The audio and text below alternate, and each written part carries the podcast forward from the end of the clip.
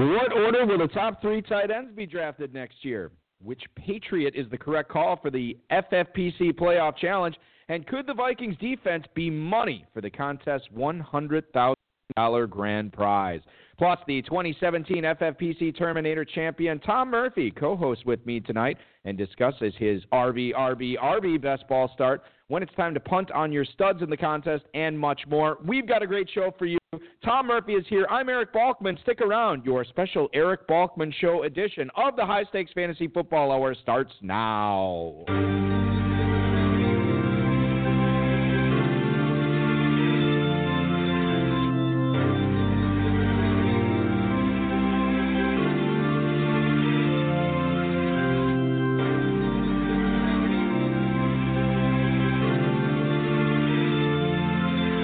Live from the WRST radio studios in beautiful Oshkosh, Wisconsin, and heard around the world on the WRST stream. It's the Eric Balkman Show.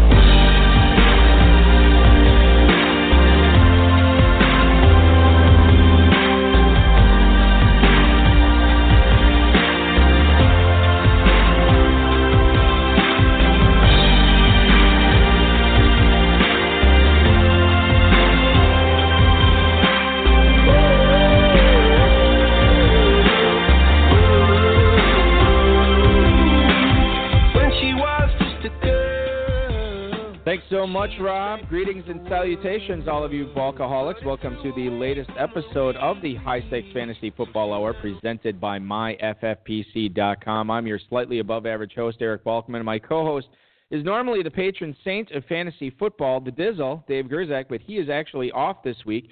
And sitting in for him tonight is an FFPC high stakes player uh, who actually joined the FFPC three years ago, had minimal cashes in his first two years However, this year he cashed in several leagues, including second place in a 1250 Big Dog Best Ball, and he won the $10,000 uh, grand prize in the 2017 FFPC Terminator Championship. Altogether, a $14,000 purse. Not a bad season at all. Please welcome into the show my co-host for this evening's festivities, Mr. Tom Murphy. Tom, thanks for sitting in the co-host chair tonight, man.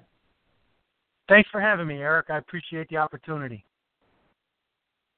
Well, absolutely, and you know, anytime I, you know, I, I always joke and I say, "Oh, we've we've upgraded tonight from uh, from Dave Gerczak." I'm not joking. I, I really mean it. This is an actual upgrade tonight. I'm excited to have you on, and we're going to have a uh, fantastic show. We're definitely, I know I'm going to be excited to pick your brain about the Terminator and, and just fantasy football in general. We have so much to get to. Uh, coming up on tonight's show, have we changed our minds on Eric Ebron? What do we think about Chris Godwin in his sophomore season next year, and much more? Uh, shout out to the chat room right now. If you uh, have any questions, you can post those in there. Uh, Rob, our mutual friend and producer, as well as our audio engineer Bryce, and I will be doing our best to monitor all those questions, and we'll try to answer them tonight. Uh, if you want to connect with us on Twitter, you can do so at HSFF Hour, at Eric Balkman. Uh, you can post on our Facebook page at facebook.com slash HSFF And if you want to give us a call and talk with myself or Tom, or really both of us, uh, give us a call at 347 426 3682. That's 347 Game Over. High Stakes Fantasy Football at gmail.com is the email address uh, to uh, to contact us at as well. Uh, and uh, like I said, Rob, Bryce, myself will uh, we'll get those questions answered in the second half of the show. A bit of housekeeping news once again at the top of the show. I want to tell everybody about the other so the sister podcast of the show, the RotoViz High Stakes Lowdown. The season finale with 23rd place Football Guys Players Championship finisher Matthew Caps and 2016 FFP main event co-champion David Hubbard is up right now. Rotoviz.com slash podcast. It's a season wrap-up show, so it is an extended show. I think it's probably my goodness, like 75, 80 minutes long. It's pretty, it's pretty long. It's a long one, but there's a lot of good stuff in there with uh, with Matt Caps and a lot of good stuff as we look forward to the next season. And uh, the news I can break on the show tonight, it has been renewed for season three. So throughout 2018, you will be able to hear from uh, many high stakes players uh, on that show as well at rotoviz.com slash podcast. I believe the schedule is going to be going for the first Thursday of every month. We will have a new show. And then uh, starting in September, the show will uh, return from monthly to weekly shows through the end of 2018. So very exciting stuff there. Rot- rotoviz.com slash podcast. Uh, let's talk about tonight's show. Let's talk about tonight's guest. He won the uh, FFPC Terminator uh, t- uh, title, ten thousand dollars that went along with it. Uh, Tom, I want to talk fantasy with you, but before we do, tell the listeners what you're doing for a living when you are not winning the Terminator tournament. Well, um, before I do that, I just want to give a shout out to all the FFPC players that are in, are tuned in tonight, along with my WFL and my MESFL compadres. Uh, special thanks to Lord Anthony and my son Kenneth, who are my partners and mentors in several leagues. Uh, when I'm not on the uh, fantasy football uh, circuit, I'm a school teacher at Lancaster High School in Western New York. God bless you. You know, my my wife is a school teacher as well, and I always like to get more teachers on the show. It's an it's an untapped uh, market of uh, of fantasy goodness here that uh, that we get on the show. So I always appreciate uh, getting those viewpoints. That's awesome. Hey, so let me ask you this: So did your students did they know anything about you know how how close you were coming down to the last few weeks of the season? How close you were to they, to be winning a five figure grand prize? They absolutely did. Um, I actually use some of the fantasy football uh, little fantasy stats and things in some of my math classes, teaching special education. We have to make it real life. So we do some investment talking, and part of that uh, curriculum includes some minimal fantasy football uh, scoring. But no money, no money changes hands in the classroom. Remember that. No, no, it just uh, changes uh, changes hands in your FFPC account. That's basically how we like to keep it on the show. We'll keep it, you know, nice and legal like that with the FFPC. You know how we roll. So let's talk about this Terminator title, uh, Tom. This is uh, fantastic. Uh, a, a, score for you. Congrats on winning it. Uh, I, you know, I, I, did a little bit of cursory research into this team uh, when I looked at it uh, after at, you know after you had won it. And I noticed that you actually started off this draft. This is for anybody who's who's the, to the uninitiated of the Terminator tournament. This is a 26 round best ball, and you have to cut one player every single week until the final weeks. You're down with a down to a 10 team starting lineup. Um, so, but you have to terminate a player off your team every single week, which is part of the strategy with it. So, 26 rounds, best ball contest, three straight running backs is how you let off this draft. Now, this wasn't the only, because you played a lot of best balls this year, Tom. This was not the only best ball that you started off running back, running back, running back. I'm wondering if this is your preferred way to start off these formats for these drafts. Well, I'll tell you, Eric. I um, I spent the most amount of time this past summer doing research and watching uh, YouTube videos and several podcasts of many organizations, yourself included. Um, and oh, what awesome. I found was you got to have a strategy. And what I did this year, uh, in years past, I always had a solid uh, full time running back to anchor my team. So this year, what I did is I extended that and said, all right, well, if I'm going to go best ball, being impulsive the way I am, I had not had too much success in the uh, Players' Championship or the uh, main event in years past. So I said, you know what, best ball is right up my alley. So as you could see on my site, I drafted a ton of best ball teams and the ones that I had to uh, put lineups in were the live ones that I did in my WFL and my MESFL, which are local leagues with friends and family. But what I did is this year I said uh, from my research with several sites on YouTube, I said I'm going to take a shot, you know, and, and in fantasy football that's what it comes down to. So I said I'm going to take the best players available to me in my spot and the best players that fell to me in this particular league were three running backs, Todd Gurley, Kareem Hunt, and Devonta Freeman. And I thought that was a pretty good way to start. And what it caused me to do is then I had to find fourth round on down uh, receivers to stream and obviously tight ends and quarterbacks. I think the big kick for me personally was I zeroed in on uh, fourth round uh, area for a for a stud quarterback, which I know is a little offbeat for a lot of the uh, fantasy football players. But I'll tell you, I zeroed in on either Rodgers or Brady in that fourth round, and uh, it worked out well for me. Tom Brady had an outstanding year, both with yardage and touchdowns. And um, as you well know, the F- FFPC balances the scoring so well with the uh, tight ends being 1.5 per catch and touchdown passes only being worth four. So yardage was huge, and Brady was a consistent factor all year for me with that fourth round pick. Yeah, absolutely, and certainly the Brady teams ended up being a little bit better than the Rodgers teams, no doubt, this year. Uh, let's talk a little bit about the actual termination factor for you in this in this contest because I would imagine now I've never played anything like this before, but I would imagine you know trying to pick the right player to drop at the right time um, you know, for whatever, you know, however your team is structured and however it's looking going forward, has got to be quite a challenge. And, and certainly there's a lot of strategy uh, that goes into that. I'm curious, what was your most difficult drop that you ran into this season that you're like, boy, I, I really don't know if there's a good player to drop this week. I'm going to have to take a chance and cut this guy. What was the toughest decision for you? Well, there were a couple of them that I would zero in on. Uh, in week 10, I still had two defenses streaming, Miami and Buffalo. And I actually considered dropping Buffalo because they were having a pretty good stint there where they were weak in the middle of the mid late season. But I took a shot being from Buffalo area and I dropped Miami and uh, it worked out very well as you know. In the last week, uh, Buffalo got the uh, pick six on Brady, which helped my team tremendously.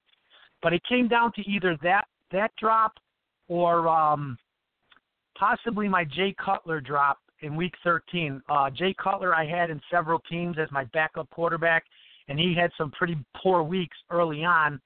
But obviously, in a best ball league, you can't cut anybody. Well, except in Terminator format, you got to hang on to what you have. You can't uh, change out any quarterbacks or other positions. So I ended up cutting Cutler and living and dying with Brady, which I thought was a pretty sound decision. But the toughest one was probably that Miami defense in Week 10 because they were my security blanket. The uh, Buffalo Bills uh, along with them. What? How do you do? You look at how much you know how much you have at a certain position, like how many backup quarterbacks, how many backup running backs, how many backup receivers, backup tight ends, you know, kickers, defenses, everything. Do you ever look at what your depth is before you make a drop, and and what's the position that you usually end up um, you know, getting down to just one first for you, Tom? Like, what what's the first one that you, you essentially leave yourself naked at it with no no backups uh, as the season goes on in the Terminator? Well, that happened a little bit by uh, bad luck. I um, as the season was progressing on, I had to make some decisions at wide receiver. I had some pretty average statistical receivers, and uh, so I was cutting them along the way. Uh, because I had three strong running backs, actually four, I had Theo Riddick, who came on nicely at the end of the season. And um, so I had four decent running backs. I felt pretty confident in them. So I was cutting receivers on a regular basis. I think I had something like eight receivers or seven receivers on my team. So I felt that I could cut some of them. But um, as the season progressed, I realized I was leaving myself a little short. So at the end of the season, I after I cut uh, Taylor Gabriel for Atlanta in Week 12, who by the way had an outstanding Week 16, so it goes to show you that there's some uh, luck involved in this. I uh, I held on to Chris Hogan along with Fitzgerald and Sanu, um, which again, if you remember, I got three running backs early. Brady in the fourth. I wasn't picking receivers till the fifth round, so I picked a whole basket full of them and hoped that they could do me well in a best ball format which they did. And uh, so I uh, I felt I had some uh, leverage there and that I could cut them along the way. I think I might have made a mistake with Mike Wallace a little bit early from Baltimore, cutting him. He came on nice. Like I said, Taylor Gabriel came on. But I held on to Chris Hogan, thinking he could break out and obviously have the hookup with Brady. And I ended up cutting him loose in week 16 as my final cut because uh, obviously with the injury situation, I probably held him a little too long through weeks uh, whenever he got hurt, 12, 13, somewhere in there, and he got me no production towards the end of the year. You know, I, I, and I think that I mean, there's a certain amount of strategy that goes into that when you're actually drafting this team. If you can hit on your studs early, like you did at running back, and then just draft a boatload of receivers, it's easier to, to, to just keep hammering that position down because you know who the haves are and who the have nots are as the season goes on with your receivers. You know which players you hit on, you know which players you missed on, and when you have a huge um, portion of your team dedicated to that one position, it's okay to cut on those guys that, that you're missing on. So I think that that was uh, an important part of your strategy that really worked out for you as well. I'm curious, and this doesn't really uh, necessarily apply to this specific team, Tom, and tonight's co-host Tom Murphy, FFPC Terminator champion, uh, speaking on the High Stakes Fantasy Football Hour with Eric Balkman. Tom, when you have these studs that you're drafting in the first few rounds, you know, and, and not just the first couple, but let's say extrapolate out to like round five, round six, round seven, uh, you know, in that still semi-stud range. At what point do you sort of start to give up on those guys? Like, how much leeway are you giving these early round picks that you build your team around? If if they start stinking, uh, you know, how much how much leeway can you possibly give them? Because as as because it's a total points contest, you need to really be cooking every single week in this in this format, and you can't afford uh, to have these um, these guys if they're not performing taking up roster spots. How much leeway do you usually like to give these early round guys? Well, I'll tell you. Um, like I said, if you're getting middle round streaming any position, which mine happened to be the wide receiver position, in my opinion, this is my humble opinion. I think you have to really give your uh, studs a lot of leeway, and that's because obviously you're counting on them. Had I cut loose, uh, you know, Devonta Freeman when he got the concussion, which was later in the season, but but earlier than he probably should have been cut, I, I think I would have I would have tanked my team. I would have sunk my team. It was an all-in type of thing, uh, using the poker analogy, but uh, but I think I think if you if you go in with a strategy, whether that's to have three tight ends and balance your team and three quarterbacks and three kickers, I've done that before. I've done that on a few teams this year, or whether it was to go um, gung ho or all in or balls out, whatever you want to call it, like I did at quarterback this year. I literally lived and died with Tom Brady and Jay Cutler, and you know which the better of those two were. So I think you got to live with your studs, live with your strategy. Uh, my son's the uh, analytical one, so he brought all the uh, numbers and facts and figures to the table through the summer, and I'm the uh, feel feel kind of person. Feel it, what feels right. And uh, my son, my son boo-hooed on the uh, Tom Brady fourth round pick. Said no, wait on a quarterback. Analytics say so, and all the stats. And I said, you know what? I want to have an anchor on my team, and and and even though I live in Buffalo, which I guess is a little controversial, but I uh, I banked on Tom Brady. And one of my scariest moments this year was when he had this uh, Achilles problem through the last few weeks. All I could picture was somebody else under center and uh, there goes our season. But um, but it worked out for us. I, I imagine there's a there's a measure of luck, there's a measure of avoiding injury, there's a measure of decision making. But for me, um, being kind of an impulsive uh, decision maker, you know, on those teams where you uh, have to make decisions, snap decisions, or thought out decisions week in and week out, doesn't fit my best style. Best ball was custom made for me. Terminator was custom made for me, my style, my format. Uh, bringing my son on board and his analytics, I thought we made a pretty good team, and then we we had just enough luck and avoided just enough injury, and here we are sitting with the uh, the ten thousand dollar first place. And thank you to FFPC for sponsoring this league. It was uh, it was truly a wonderful uh, situation all all year long following the team. Yeah, I really don't know anybody who's played Terminator that's like, oh man, I really didn't care for this contest. You know what I mean? Like it seems like everybody who plays it uh, really enjoys it and comes back uh, again the following year. Uh, so, and congrats to you on that. It seems like you and your son have a, a very good yin and yang uh, relationship as far as uh, uh, you know uh, building these teams and deciding who to who to cut, and it, uh, a system of a, of family checks and balances well instilled in this roster. And not only with this well Terminator team, but your your big dog team too, uh, Tom. There there was some crossover between these two squads. Uh, tell us a little bit about. I mean, you already talked a little bit. You know, trying to get that anchor stud quarterback in the fourth round. Um, and in both of these um, drafts, it was Tom Brady. But you also got Chris Hogan in both and Larry Fitzgerald as one of your top receivers in both of these as well. Take us through the thought process on why those three players ended up on both these teams because they ended up being you know, really home run picks? Well, I'll tell you, uh, Eric, we um, we did put some homework into it. We put some hours into this, and and that's part of the fun. I mean, when you're watching these YouTube uh, videos and these uh, podcasts and the different professionals, whether it be on other sites or FFPC itself. Uh, you know, you're you're taking in all that knowledge, but when it when it at the end of the day, you're coming up with a strategy and you're living or dying with that strategy, you know, and, and, and you're putting up enough money that you think you can spend, whether it's a big dog league or a $35 best ball league, you're still going to get that adrenaline rush. You're still going to get that camaraderie with whoever is whoever your uh, assistant coach is, and uh, and you know we were we were fortunate and like you said blessed to be able to invest in a few of the uh, higher level teams. But if we were going to do that, I didn't want to just throw money at caution to the wind. We wanted to do our homework, and we did.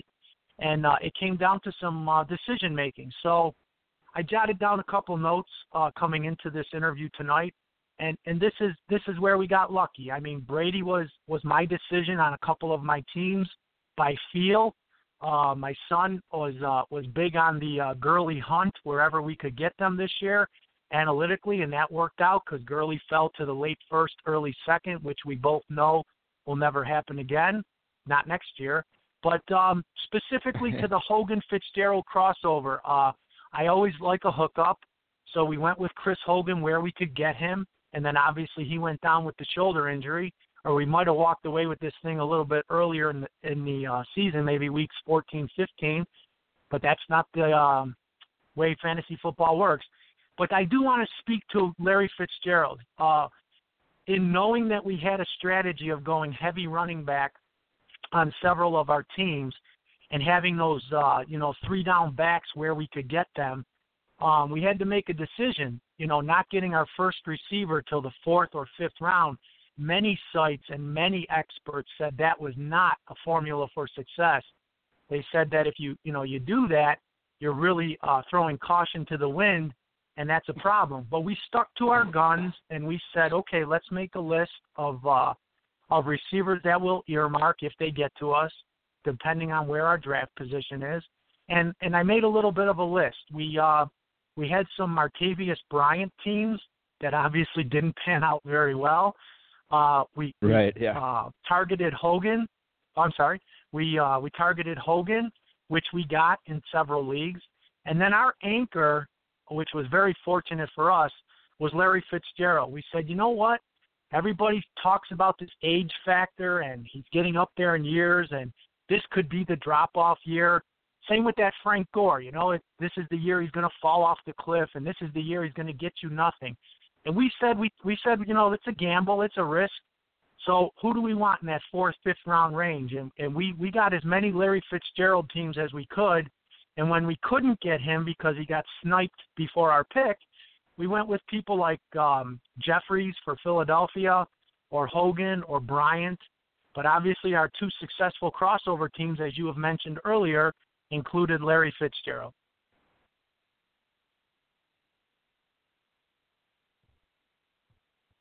Yes, I'm still here, Tom. Go ahead. Oh, okay. I'm sorry. Um, but one other one other factor with the receiver position you know, because we were waiting till late and we were going to stream receivers um, in our on several of our best ball teams. Um, a couple of the sleepers we went with in the mid to late rounds included uh, Ginn, Stills, Gabriel, Sanu, and then the guy that I really liked and targeted in several leagues was this uh, Marquise Goodwin. Uh, he left Buffalo. He was a speed demon. He was on the Olympic track team or tried out for it uh, several years ago and we felt good about him in the later rounds. And obviously, the quarterback position in in uh, San Francisco didn't come on until obviously Garoppolo took over. But we got some good production in that big dog league out of him in the mid to late seasons, uh, starting with that game that he caught the 80-yard touchdown pass. So we felt that streaming receivers was a way to go. We got some good number two receivers on some teams. They carried us. But our anchor through the entire year on as many teams as we could was Larry Fitzgerald. He really carried us. I don't know if he'll be our target next year. We'll have to do a little bit of statistics and a little bit of feeling, mix it all together, and see if we can't come up with another victory. Yeah, and Fitz is an interesting guy that we're going to be talking about uh, next year. I think you know, and and now we're done with the 2017 season, but I think there's always these certain storylines that develop uh, that I know what is going to be a big talking point throughout the preseason, throughout draft season. And I think one of the big ones that we're going to be talking about is how many running backs produced at a first round level uh, this past year, and how many will go in the first round next year. And there's a ton of candidates. You know, you look at guys right at the top of the uh, of the um, draft board next year. Le'Veon Bell and Todd Gurley are going to be up there. Remember, David Johnson had a wrist injury that you know is shouldn't be debilitating. It should not be something that causes him to you know all of a sudden regress to not the player he was before. Uh, he's still in the first round conversation. Ezekiel Elliott was going, you know, sometimes first overall. We saw Kareem Hunt go first overall in many of the drafts out in Vegas this year. And I haven't even mentioned, I mean, the, the two Saints running backs, Alvin Kamara, Mark Ingram, Devonta Freeman, certainly didn't have the season that you were hoping for, but he's still in the conversation. Leonard Fournette, I mean, is up there as well. You have a ton of running backs. So I'm curious, Tom, do you anticipate a lot of those guys going in the first round next year? Or do you still think that, you know, the guys like Gronk and, and those other receivers are still going to be, um, you know, taken so so we're not going to see, you know, eight, nine running backs taken in the first round. What's your early feel on that as we sit here and talk in, in late December? Well, I'll tell you, um, I think obviously if, if any league wants to leave Antonio Brown till the sixth, seventh pick, and I have that pick, then uh, obviously my first round pick will be a receiver. But I, I, I hear what you're saying, and I think you're right on. You're spot on. That uh, I think those, I guess I would call them anchors uh, as the Elliotts, the Bells, the Gurleys, the Hunts, uh, the the uh, Fournettes. I think these are the guys that uh, you know people are going to feel very good about their first round pick if they get get someone like that. Now, as you get into the second and even early third rounds, you know, do you want to reach? Do you want to uh, take a shot as we did this year? Um, you know, we had several teams with Crowell. I heard some really good things about him this year, and, and he was a bit of a bust um, because of you know the team's record and, and, and a pretty average production. But um, but yes, I think I think you're right on. I think uh, you know you do this for a living, and you're obviously an expert. I'm an amateur who happened to hit it pretty good this year, but uh, but yeah, I think uh, the Elliotts, the Bells, the Gurleys, they're going to be right there in the top uh, four or five picks. Um, but uh, but how far people will go? Will they go two? Will they go three deep? you know, reach for a Freeman or a Gordon in the third round, you know, like we did on our teams. Um, that that's a personal strategy. Uh, it happened to work out for us this year. I'll go back to last summer when I was watching these, uh, you know, the experts give me advice, you know, through through YouTube or wherever I was watching them, and uh, they would say, you know, uh, have uh, have a strategy and and stick with it. And and that rung true to me. You know, don't don't be haphazard with it. Don't be all over the place or or go buy a magazine. You know, just do a little bit of homework and and if you decide that for your fantasy team, you know the uh the best way to go is I'm going to have two solid full-time running backs, then then good for you. And you and if you make that decision, you you know you live or die by the sword, and whatever results they give you. But uh, but I thought that was good advice that I heard heard last summer is that have a strategy, do your homework, and then wherever the chips fall, they fall. And uh, for us, they fell uh, ten thousand to the good because we happened to fall with uh, Hunt, uh, Gurley, and Freeman, which which really rode our team to victory. Yeah, definitely. You got to trust the process. You know, trust in yourself. Trust that the way that you're doing this is the correct way. And and you know, you can't you can't play the games on a computer. You can't play them in your head. You you know, they play them out on the field. So all you can do is acquire as much good information as possible, make the best decisions, and uh, hopefully it bounces your way. And it definitely did bounce your way uh, for sure in Terminator. I'm going to put you on the spot a little bit, Tom. Tom Murphy, our guest tonight here on the High Stakes Fantasy Football Hour, the ter- uh, 2017 FFPC Terminator champ. I'm curious, and we obviously, you know, we don't. There's a lot of rookie running backs. Uh, you know, the 2018 rookie class. Uh, we don't know who's coming out yet. We don't know who's going to be there. But as far as young running backs that you saw this season that maybe weren't drafted at all. Maybe they were drafted late. Maybe they were picked up on the waiver wire because they flashed. Was there anybody that you saw this season uh, at any point flash the chops that you think, hey, this guy won't be as good as Kam- as Kamara was this year or Kareem Hunt, but he's certainly you know, this is this is a name to pay attention to for 2018 because he could definitely outperform where he's going to go in draft. Was there anybody that you saw this year, a deep sleeper that we should maybe keep our eyes on uh, that could go in a double-digit round next year that is going to outperform that? Well, if I had to come up with one name, um, obviously you you mentioned all the all the uh, young running backs that had great years. The Cook guy from Minnesota was was dynamic until he went down, unfortunately, uh, with an injury. The Fournettes, uh, you know, the Kamara, these were these were rock solid people. But like you said, Kamara went a little bit deeper this year, but he he was splitting time. But he was just such a dynamic uh, runner and ball catcher that uh, nobody will be sleeping on him next year. But the one name, if I was to come up with one that that if we're talking outside of the top, uh, you know, six or eight eighth round type of thing, would be this um, the guy for um, for Indianapolis, Mac. I think he could he could end up having a nice breakout year next year.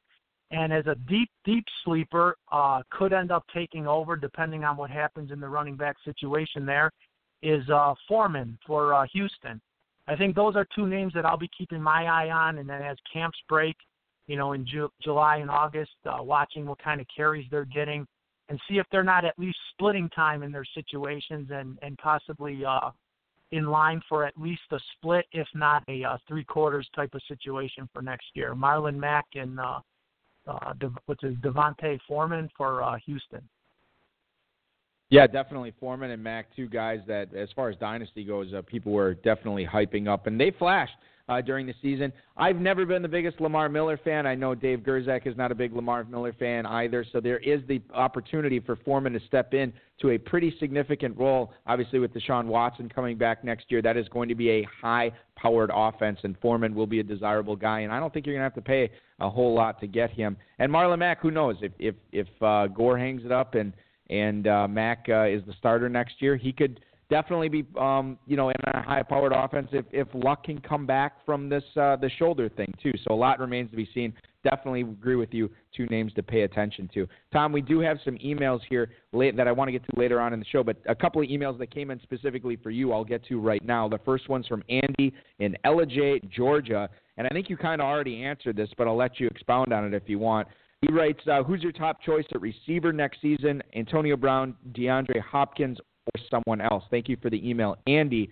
Uh, so it sounds like it is Brown for you, uh, right? Even with the you know this this injury that that um, you know he'll he'll be back from at some point in the playoffs, you'd think, and it doesn't sound like it's it's going to hamper him at all into 2017. Uh, but he's getting up there in age. He's still your number one receiver though uh, for drafts next year, correct? Absolutely. Um, Antonio Brown's a special player. He's uh, he's very unique. It's it's one of those uh, once in a lifetime type of uh, situations in Pittsburgh. And um, I uh, I'll tell you a guy that I uh, did not take as much as I wanted to um, is the uh, AJ Green for Cincinnati. He's a high target guy. He's a solid player. He goes up and gets the ball, comes down with it more often than not. Um, I was very shocked at how how deep uh, DeAndre Hopkins fell in some leagues. I just missed him in I think the the early third round in one league, and I thought that was unbelievable that I that he almost fell to me there, but we missed out on him. And um yeah, that's uh I'll tell you a guy that my son was very high on this year and his production was great again and and my field didn't allow for him to be drafted is the uh Crabtree in Oakland. He uh year in and year out he's like Larry Fitzgerald. He just keeps ticking and ticking and getting it done and catching touchdowns and yardage.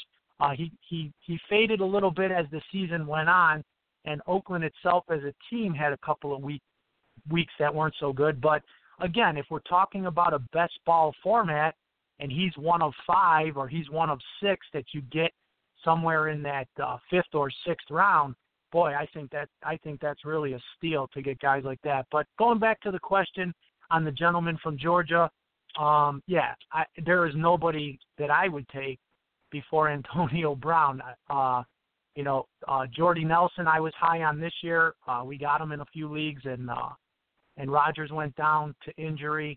But um, Davante Adams was another fourth, fifth round pick that that stepped up real nice. I liked Cobb to have a comeback season, and I think for the most part, uh, again, not being an analytic guy, I don't have a a clipboard full of stats in front of me, but uh, Cobb had a very nice year as far as as far as me and feeling it um, went this year. But uh, Antonio Brown, to the gentleman from Georgia, will always you know be right up there. If he, if he drops to pick number, you know five, six, seven, if if there's going to be four running backs off the board and he goes in that five, six, seven range, I think you're getting an absolute steal in that range with the talent of an Antonio Brown. Yeah, it's it's hard. It's really hard for me. As much as I want to say Hopkins right now, given what he did basically with no quarterback after Watson went down, I still have to put my uh, my chips on Antonio Brown before Hopkins. Although Hopkins in the first round too, I think is is a fine way to spend a pick uh, as well. Let's go to Bill and Matthews, North Carolina. He writes, "Hi Tom, what happened to Amari Cooper this year, and what round would you look at drafting him in 2018? Congrats on the Terminator title that is Bill." In Matthews, North Carolina. Thank you for the email, Bill. And Tom, this is interesting because Cooper was a guy I want to say was drafted sort of in like the second, third round area, that two, two, three turn. And really, I mean, I, I know he had injuries this year. He was battling a lot of stuff throughout the season, tried to gut it out, but he had some performances where he was just non-existent uh, on the field. Derek Carr wasn't even looking towards him. What happened this year, and what round uh, would you be looking at drafting him next season? Um, I'll I'll tell you, Eric. Uh, we were not very high on Cooper this year, but again, looking back at our strategy, we couldn't get him where we would have even considered him. So he was not on any of our boards or uh, sheets of paper on a clipboard, I should say. Um, so we uh, we knew we weren't going to get him, and uh, so we we didn't even have him uh, in our in our rankings on on the higher level. Um, the big knock we had on him was twofold. He drops a lot of his targets. Uh, I don't know if it's just a little uh, slip up on his part, a focus thing, but but we we avoided him last year. Uh, he would have to fall to us, uh, maybe in that unheard of, but maybe like the fourth round for a number one receiver that uh, that's unheard of. But another name that that didn't get to us many times in that first, second, third round uh, that I thought had an outstanding year was uh, Keenan Allen for the San Diego Chargers. Um, you know, with us streaming our receivers, we were hoping to get Allen on a couple of teams in that uh, late third, early fourth round, and, and that was a pipe dream on our part. Uh, people in your audience did their homework. Uh, the fantasy football world is a very competitive world, and um, so we had him. We thought maybe we could steal some Keenan Allen in the uh, late third, early fourth round, and that was just a pipe dream on our part. I would say next year, Amari Cooper, he would have to fall to us in a very favorable spot, uh, late third, um, to for us to even consider him. But someone like a Keenan Allen, if you know, he's he's going to probably get back into that uh, into that mid second, late second round uh, area, and that that that'll be a tough call for us because you know Philip Rivers is a competitor. He's a run and gun kind of guy. He throws it all over the place and I thought uh, Keenan Allen was uh, a great pick for this year, and he had some good production for people that were fortunate enough to get him. Let's uh, let's talk about um, the FFPC Playoff Challenge uh, here, and and Tom, I don't know if you, are planning on playing in it, but basically for for anybody who's not uh, familiar with it, you pick one player uh, from uh, you know not from each team in the playoffs. It's a ten team lineup, so there's two teams that make the playoffs. You won't choose a player from.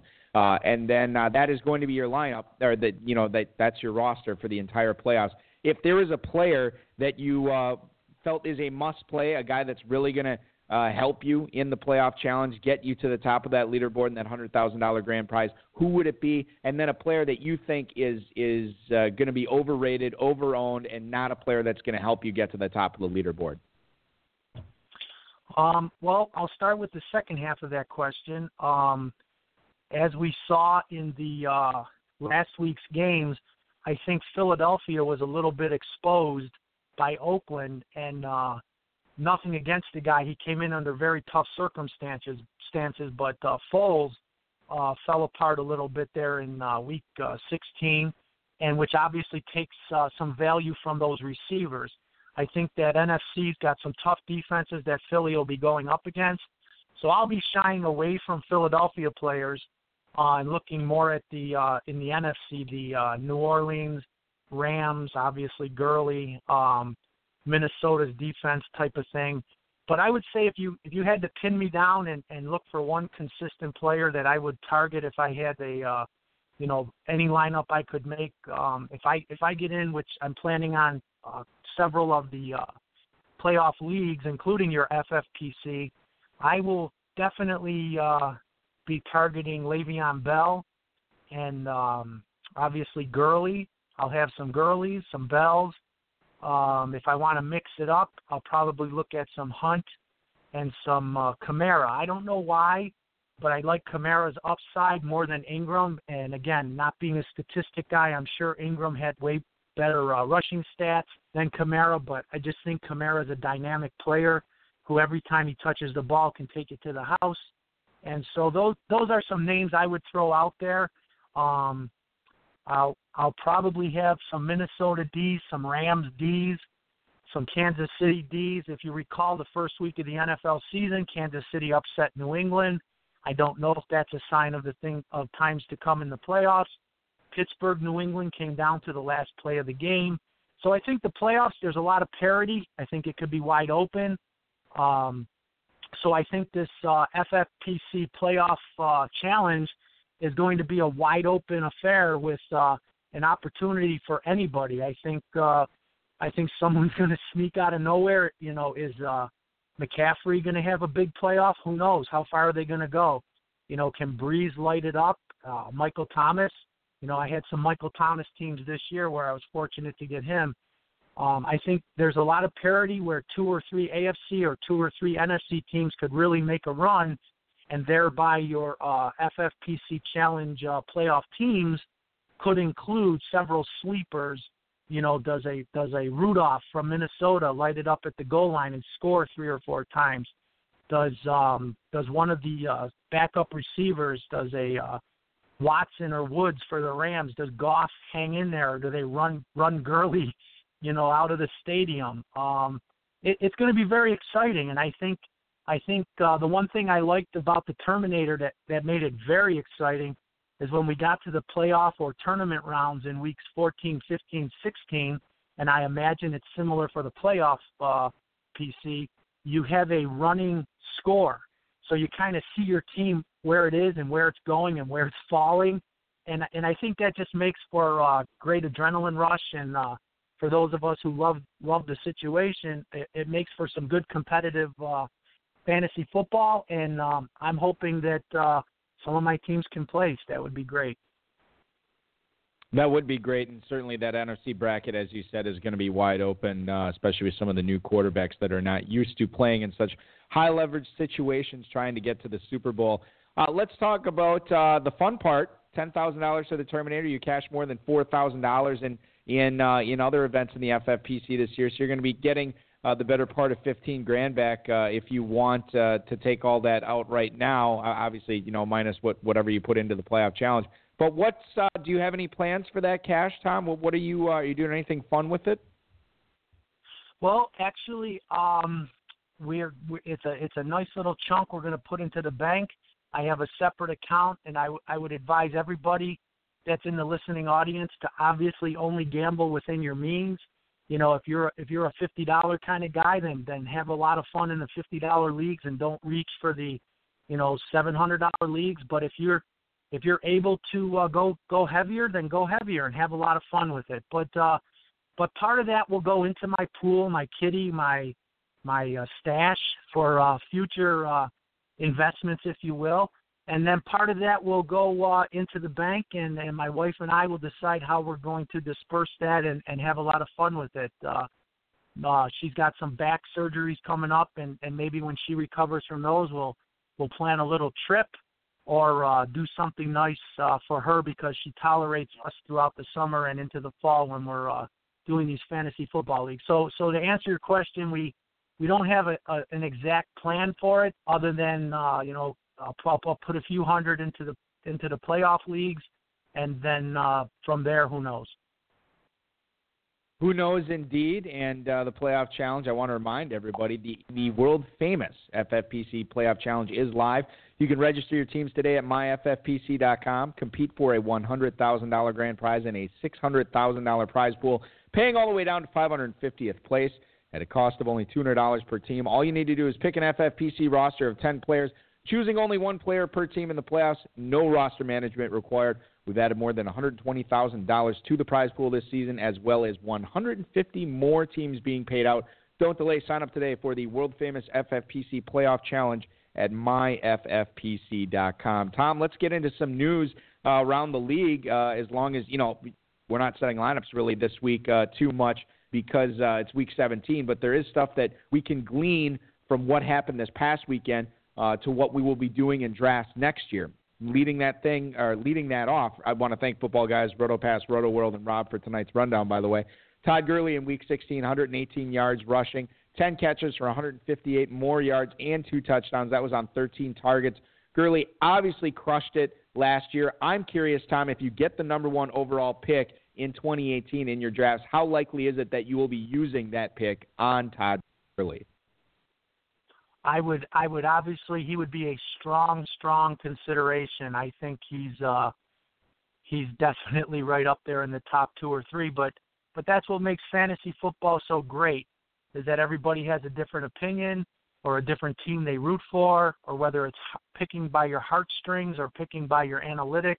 You know, it's all an individual thing, but if I if I have the if I'm fortunate enough to have the number 1 pick, uh I would give strong consideration to Gurley but I will say this: uh, Le'Veon Bell and Zeke Elliott would also be uh, on my board in terms of that, um, in terms of having the first overall pick. I would like to add to that, though, this year with the uh, Big Dog League as well as the uh, Terminator team that that we won it with. Our picks, our our first picks. I don't have it in front of me, but I had no early round picks in any of my leagues uh, that we placed in. So people in the audience today that are saying, "Oh, darn it, I didn't I didn't get to pick till you know pick seven or pick eight or pick nine. Uh, I believe our Terminator team, um, Gurley being our first round pick, was somewhere in the uh, eight, nine, ten range. So for those people out there that say, you know, if you don't have a top three pick, you can't win a league, that is, we are living proof that that is absolutely not true. We've placed and we won several leagues where we were the eighth pick through 12th, eighth through 12th pick. What it comes down to is a little bit of luck. Uh, like you said earlier, David Johnson went down with injury. Uh, Antonio Brown had a bit of an injury. Zeke Elliott had the uh, suspension. So there there was some uh, you know un, unforeseen things that happened. But then uh, there was also some homework on our part, some diligence, and some uh, fortunate avoidance of uh, injuries. And so picking in that 8, 9, 10, 11, 12 can absolutely culminate in a championship, and we're living proof of that. Yeah, and and you know, I I, I you know, sort of not really necessarily on the flip side of that, but you know, I saw people lose David Johnson, who was their first overall pick, and then they still you know did very very well. There was one team in the FFPC main event who had the 101, used it on David Johnson, obviously lost him week one, and he still won 11 and 0 in the regular season. I don't know if he ended up winning his league in, in week 13, but I know he was in his championship game. So it's certainly possible. You don't, not only do you not need a top three pick to cash a five figure or six figure uh, grand prize, uh, sometimes you can have a top three pick and then that, have that guy go down and you still end up doing very, very well. So there, there's a zillion different ways uh, on how to win these leagues for sure. Uh, Travis Kelce this past weekend, four catches for 47 yards and a touchdown. Uh, that was on eight targets against the Dolphins this past week. Patrick Mahomes might be the starting quarterback for Kansas City next year, and uh, certainly that would be a good thing if Mahomes is going to push the ball down the field to guys like Tyreek Hill and, and Travis Kelce. Uh, when you look at tight ends this year, uh, we saw Zach Ertz not come out of nowhere, but certainly definitely uh, outplayed his draft position. Uh, you have uh, Travis Kelce, who obviously crushed it, was taken as the first tight end uh, in a few leagues that I saw this year. And then obviously Rob Gronkowski did very, very well this year. Who's your number one tight end next year? Uh, it, as I ask you this on December 29th, Tom. Well, obviously Gronk leads everybody's board, and the only question with him is is the injury factor as well as the uh, holding it together factor as far as discipline. Um, but aside from Gronk, when you take him out of the mix, whether it be because of personal preference or uh, or you just don't want him in terms of injury, then I think uh, I I narrow it down to um, to to four other ones. Um, I like Travis Kelce. I liked uh, Olsen, uh, who, who got hurt this year, but I also liked um, I liked Rudolph and Ertz this year, and they both had uh, very very productive seasons, and you could get them at much better value a little bit later on. I would like to remind your audience of that fact that in this uh, in this Terminator Championship, um, our I we streamed four or five tight ends, which we got as late as round 25 and 26. But our early tight ends, which we didn't take until the uh, middle rounds, were uh, Jason Witten and uh, for Dallas, and then uh, we took a flyer on this Engram for uh, the Giants, who was coming around and uh, had a very productive year. He scored for us on several weeks. We kept him right through to the end, and when it came right down to it, in week 16, um, watching the scores minute by minute and game by game, um, it came down to some rosters that had similar players to ours, the same players, and a difference maker for us was Jason Witten, who I believe we got in the uh, probably around the eighth round, eighth or even later, eighth round, and he ended up really carrying us with like an 11 point uh, week 16. Um, so that so so really you know, it's just do your diligence, uh, have a belief in who you're going to take, and um, you know, but uh, but I would go with those guys. Gronk is at the top of the list always, and then Kelce Olsen seemed to be that second tier, but but I avoided them this year. Uh, and and I looked at more of the Rudolph Ertz in that fourth or fifth round, where and when we could get them. Uh, let's talk about another tight end who's I don't think anybody's drafting him as as the first tight end off the board, but he's been uh, sneaky good uh, the last few weeks. Eric Ebron, five catches for 83 yards and a touchdown in Week 16 against the Bengals. Ebron, I, I read was this on ESPN that I saw, but basically his last three weeks of the 2017 season have been his best three weeks, and two of those three weeks have been, uh, or his best three weeks in his career Two of them have been in the last three weeks. So certainly he is coming on. He is white hot right now. This is as good as we've ever seen Eric Ebron play.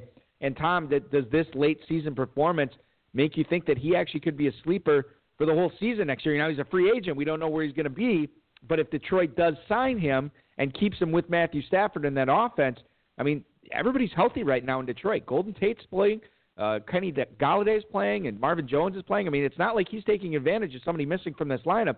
But if he ends up re-signing in Detroit, I mean, e- Ebron is a guy that that's got to be climbing up draft boards. What are your thoughts on Ebron next year? Um, I like him. I uh, I think him and Stafford have a have a good uh, mix together. I think they have a good connection uh, together. The the knock on him in the summer was the uh, injury factor, uh, we we almost got him in one league in like the eighth or ninth round, and, and someone sniped him before our pick.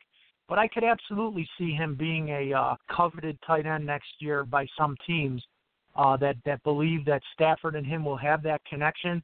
The nice thing about Detroit is, is in these best ball leagues, they wing it around. So I had a couple weeks where Marvin Jones was catching, uh, you know, one touchdown, and he even had a week with two touchdowns that helped me beat somebody in another league. But um, but Ebron will have his weeks. You know, you just have to be willing to either, uh, if you're in a in a uh, league where you have to set a lineup, you know, you're going to have to do your homework and your best guess on when to play him. And the beauty of a best ball league is, I just draft two or three of them and say, hey, whoever wants to come up big this week and have a 15 point week, I'll I'll more than accept it. So yes, I believe Eric Ebron will be a uh, a good solid pick next year. Again, depending on where you could get him, I I wouldn't take him probably before round oh I would say five or six here in December. But who knows if he becomes the go-to guy? Maybe he slides up to that Zach Ertz, uh, Kyle Rudolph range of the uh, fourth or fifth round. For me personally, sixth or seventh round shows great value, and anything after that is is gravy train as far as Eric Ebron, as far as I'm concerned. You know, another guy that's going to be shooting up draft boards is, is next year. I'm assuming is Derrick Henry. Der- Demarco Murray actually. Now, the early diagnosis with that injury that he had on Christmas Eve was an LCL sprain. I've heard other stuff with the MCL. I'm not really sure what's going to happen with that, but it doesn't speak well uh, for Murray to have this injury. And this is a guy with a lot of mileage on his legs and, and on those knees, and a guy that um, is going to uh, uh, be due $6.25 million in Tennessee next year. So he easily could be cut. And if he does, all of a sudden you have Derrick Henry there, and maybe this is finally where he's freed and he could finally be the you know the 20 touch per game running back that they saw. If Murray is released, do you view Derrick Henry as a top 10 running back next year, Tom? Um, I do. I think he can be. Uh, he would be somebody that we would definitely keep our eye on in terms of targeting. Tennessee seems to be a run first team. Uh, Mularkey wants to uh, run the ball, but um, to see that happen before I'll believe it. I, I, I heard that rumor this past summer that they were going to split time or Murray Murray was on the decline. You know, that was one of those many tales that were out there. Um, and I just uh, it, it, I would have to see it before I believed it. Um, I think DeMarco Murray is still the man, uh, and until he's not, uh, he's he's the guy. But uh, yes, I, I absolutely am high on Derrick Henry. I, I thought he got you know less production this year than I than I projected that he would.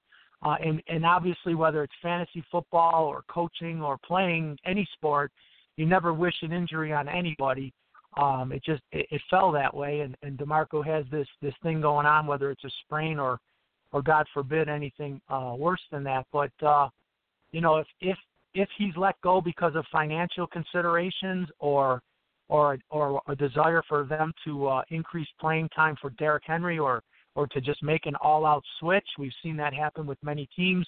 Mixon comes to mind in Cincinnati then yes, I believe Derrick Henry would be a top 10 running back in Tennessee.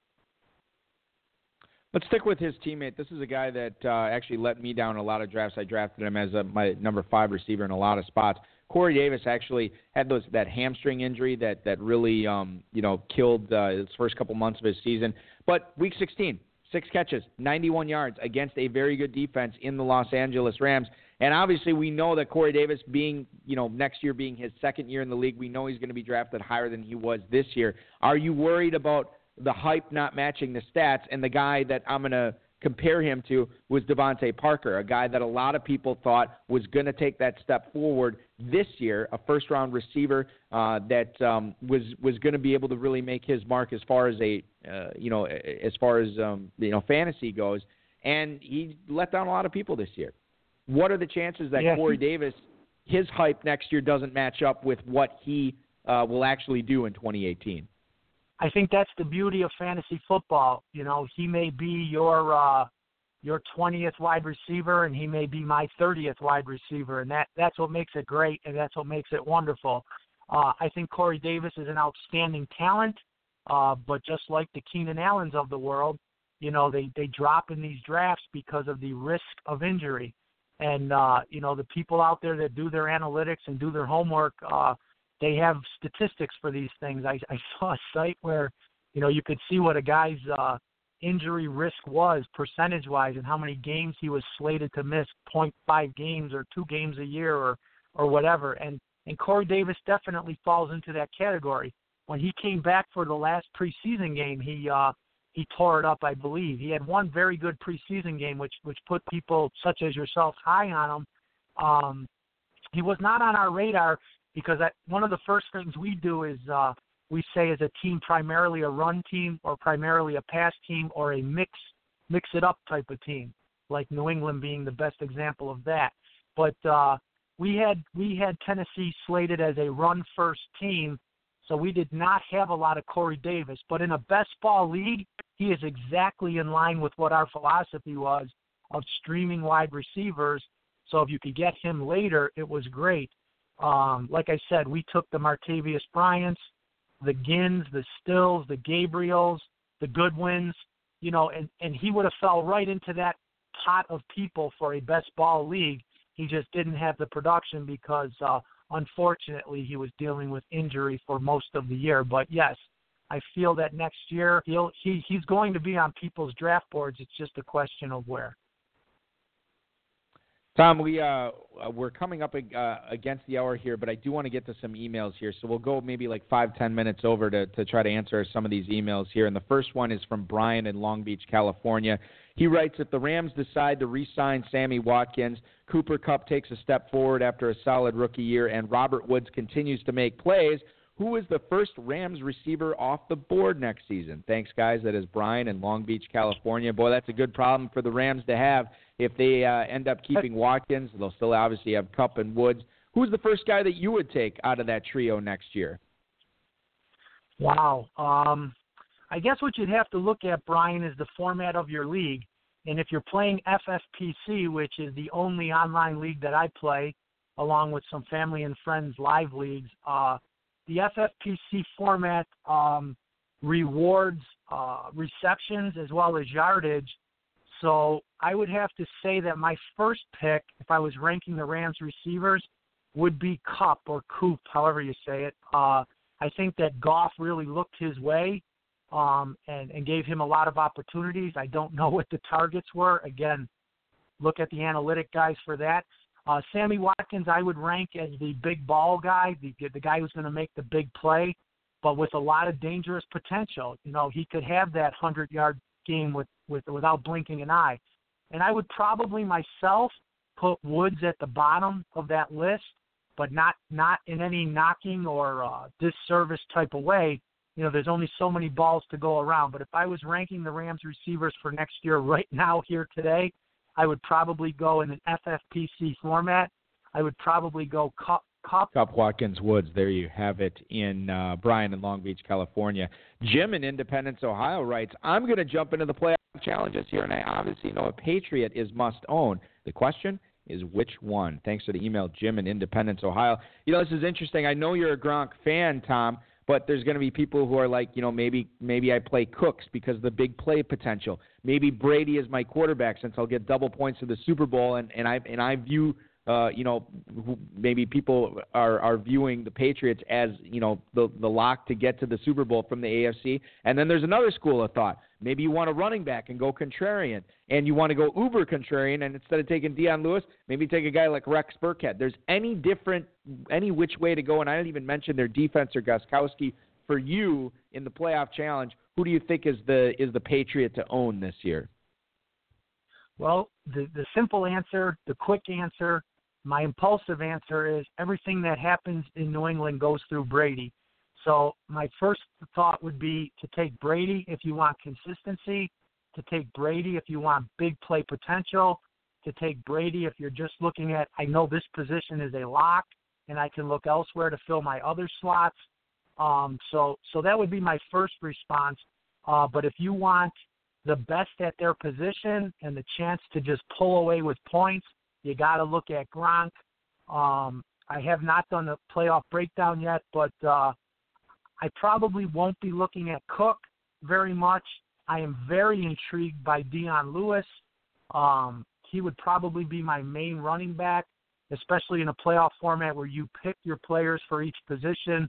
Um, I probably would have some Brady, some Gronk, and some uh, possibly some New England defense because they can be opportunistic and come up with big plays. But if I was going to reach or needed to fill a slot, um, I may look at Dion Lewis. Brady and Gronk are probably the, the most sure things. And Dion Lewis getting some buzz in the chat room right now too. A lot of people are liking him for sure for this competition. Let's go to Pete in Eagle Lake, Texas. Happy New Year, gentlemen. When I when I was reading up on the Bucks this week, I noticed that there is a decent shot that Tampa releases DeSean Jackson. If that's the case, is Chris Godwin a sneaky sleeper behind Mike Evans for targets there next season? Thanks, guys. That is Pete in Eagle Lake, Texas. That's going to be an interesting offense to watch next year because O.J. Howard will be uh, in his sophomore season in the NFL. You'd like to think that Mike Evans can't be any worse than he was this year. And you have, you know, you could make the same case about Jameis Winston. But Chris Godwin's actually looked pretty good uh, in the games that Jackson's been hurt or you know was inactive or was ineffective. What do you make of Chris Godwin in 2018, Tom? Um, I like him. I uh, I, he he was a name that came on our board for late picks, streamers, and wide receiver this year. We did not pull the trigger on him, and that was a mistake on our part. Um, especially if DeSean Jackson is let go. Uh, Mike Evans is the guy there, and Jameis Winston uh, was supposed to have predicted to have a breakout year, and it just didn't happen, as we all know. It's the NFL. They they play great players every week, and uh, things happen.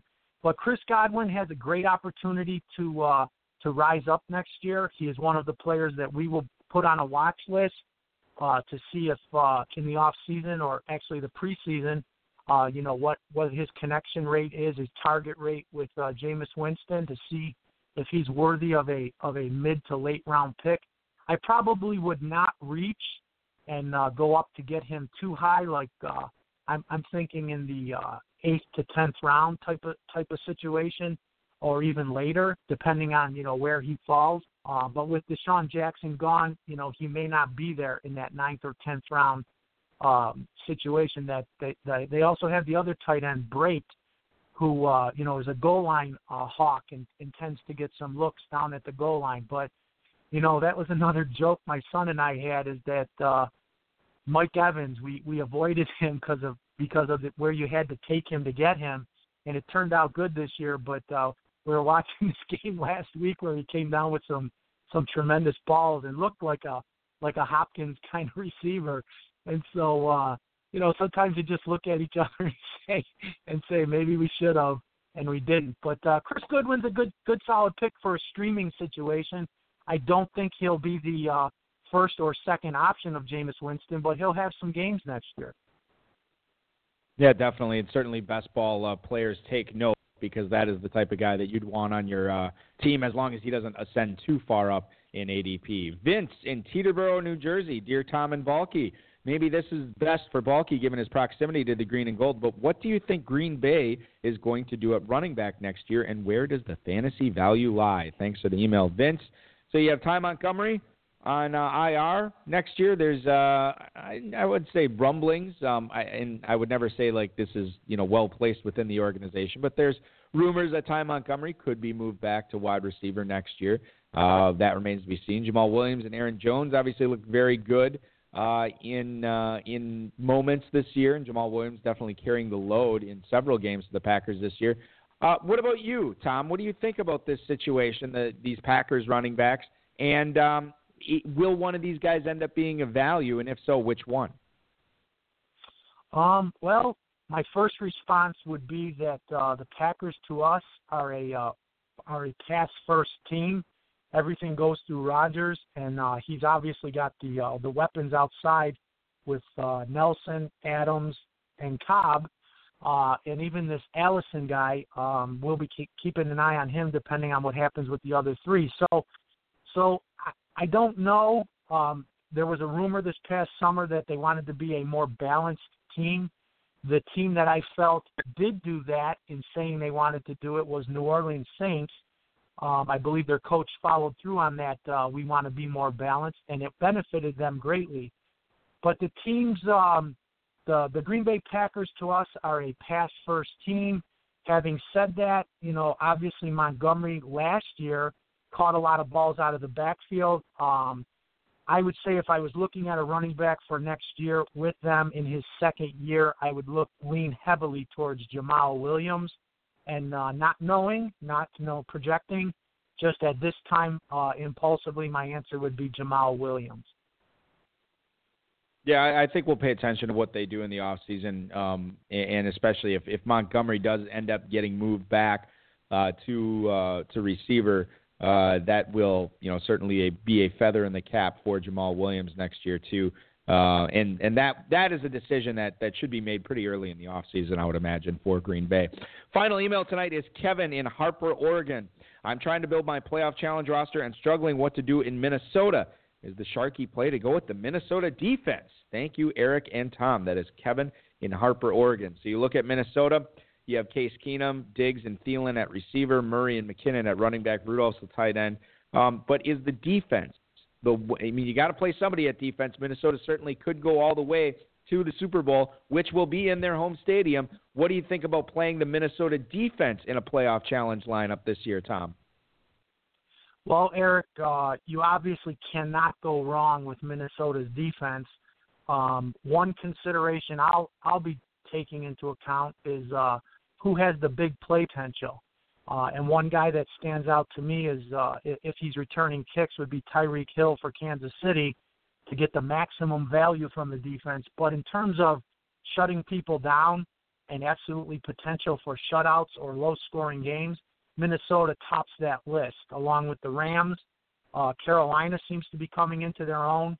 Um, Jacksonville had a wonderful season in the AFC, but uh, yeah, I don't think you can go wrong by uh, placing Minnesota um, as your as your defense in a uh, in a in a um, playoffs format such as the FFPC.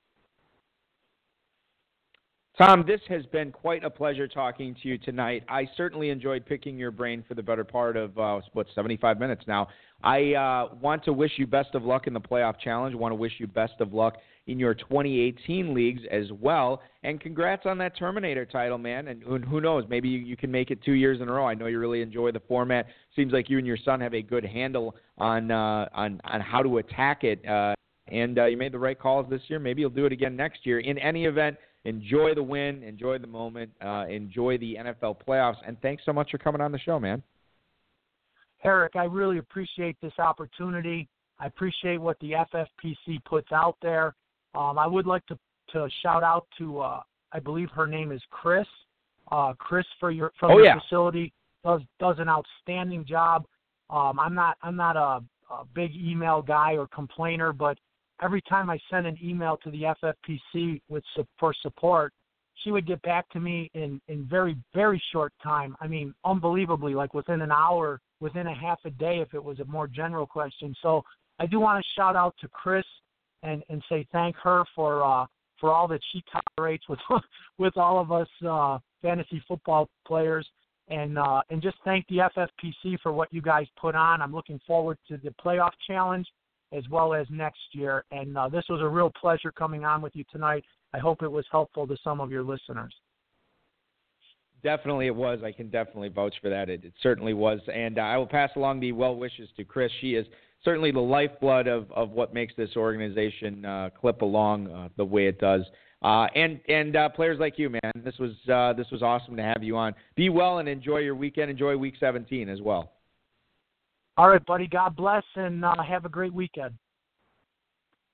Tom Murphy, ladies and gentlemen, the 2017 FFPC Terminator champion. Awesome stuff from him, and uh, I'm sure that is not the last we'll be hearing from him as far as uh, uh, success in best ball formats go. Uh, so, with that, I want to thank everybody for tuning in tonight, uh, specifically Tom Murphy, the FFPC, Rob Bryce, uh, and of course, each and every one of you. For those of you who are on uh, or have Sirius XM, I will actually be making an appearance on there tomorrow on Rotoballer Radio at 6:30 Eastern Time. We'll uh, talk a little bit more about the playoff challenge. Those guys are familiar with the format. We'll get into some strategy, some tips, uh, and uh, just more information about the playoff challenge in general. Get a fresh take uh, to look at that. That is uh, on Sirius XM Radio tomorrow night, 6:30 Eastern Time. It will be a fun show for sure. Uh, and uh, I want to remind everybody that we will be back next year. This is our last show of 2018, and uh, or excuse me, of 2017. We'll be back in 2018 next Friday. Dave Gerczak will be back in the studio, and we'll have the Pros versus Joes champ, Mike Beers, at Beerswater on Twitter a writer for RotoViz, Roto Grinder. He will be our guest next week we return. Register for the playoff challenge, everybody. MyFFPC.com.